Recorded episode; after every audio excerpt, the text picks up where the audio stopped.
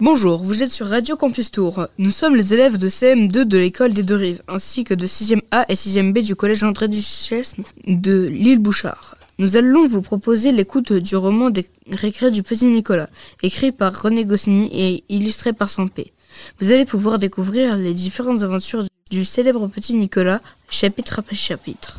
Ce projet a été entièrement élaboré par les élèves de CM2 de 6e sous l'idée de Madame Boissineau, Madame Morisset, professeure des écoles, Madame Adjaï, professeure de lettres, Madame Boutegour, documentaliste. Ce projet n'aurait pas pu être réalisé sans Sébastien, notre animateur de Radio Campus, qui a fait tout l'habillage sonore de nos enregistrements. Merci à Armand pour la musique d'introduction.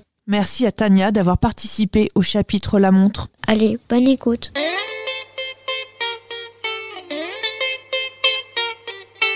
Le bras de Clotaire.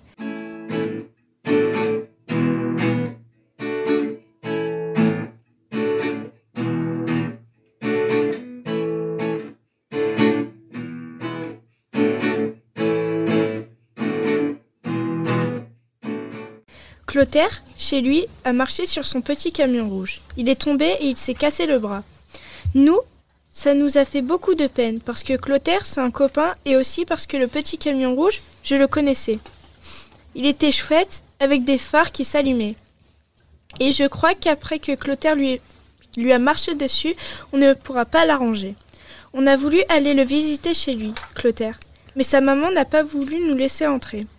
On lui a dit qu'on était des copains et qu'on connaissait bien Clotaire. Mais la maman nous a dit que Clotaire avait besoin de repos et qu'elle nous connaissait bien aussi. C'est pour ça qu'on a été drôlement contents quand on a vu Clotaire en classe aujourd'hui. Il avait le bras retenu par une sorte de serviette qui lui passait autour du cou, comme dans les films quand le jeune homme est blessé. Parce que dans les films, le jeune homme est toujours blessé au bras ou à l'épaule. Et les comiques qui jouent le jeune homme dans les films devraient déjà le savoir et se méfier. Comme la classe était commencée depuis une demi-heure, Clotaire est allé s'excuser devant la maîtresse, mais au lieu de le gronder, la maîtresse a dit Je suis très contente de te revoir, Clotaire. Tu as beaucoup de courage de venir en classe avec un bras dans le plâtre. J'espère que tu ne souffres plus Clotaire a ouvert des yeux tout grands.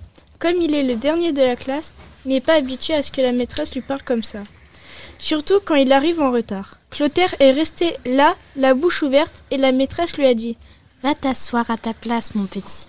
Quand Clotaire s'est assis, on a commencé à lui poser des tas de questions. On lui a demandé si ça lui faisait mal et qu'est-ce que c'était que ce truc dur qu'il avait autour du bras. Et on lui a dit qu'on était drôlement content de le revoir. Mais la maîtresse s'est mise à crier que nous devions le laisser notre camarade tranquille et qu'elle ne voulait pas que nous prenions ce prétexte pour nous dissiper. Ben quoi? a dit Geoffroy. Si on, ne si on ne peut même plus parler aux copains maintenant. Et la maîtresse l'a mis au piquet et Clotaire s'est mis à rigoler. Nous allons faire une dictée, a dit la maîtresse.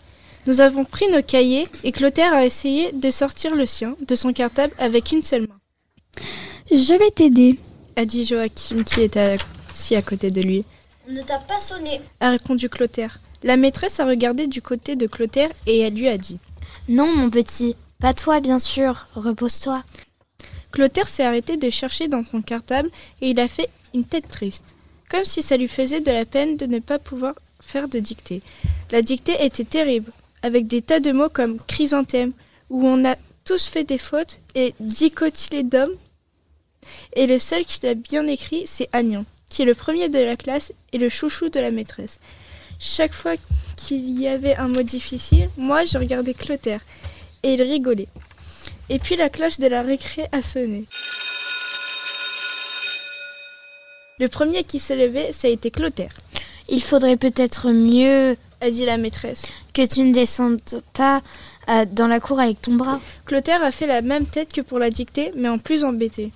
Le docteur a dit qu'il me fallait prendre l'air, a dit Clotaire. Sinon, ça pourrait être drôlement grave. La maîtresse a dit que bon, mais qu'il fallait faire attention, et elle a fait sortir Clotaire le premier, pour que nous ne puissions pas le bousculer dans les escaliers. Avant de nous laisser descendre dans la cour, la maîtresse nous a fait des tas de recommandations. Elle nous a dit que nous devions être prudents et ne pas jouer à des jeux brutaux et aussi que nous devions protéger Clotaire pour qu'il ne se fasse pas mal. On a perdu des tas de minutes de la récré, comme ça.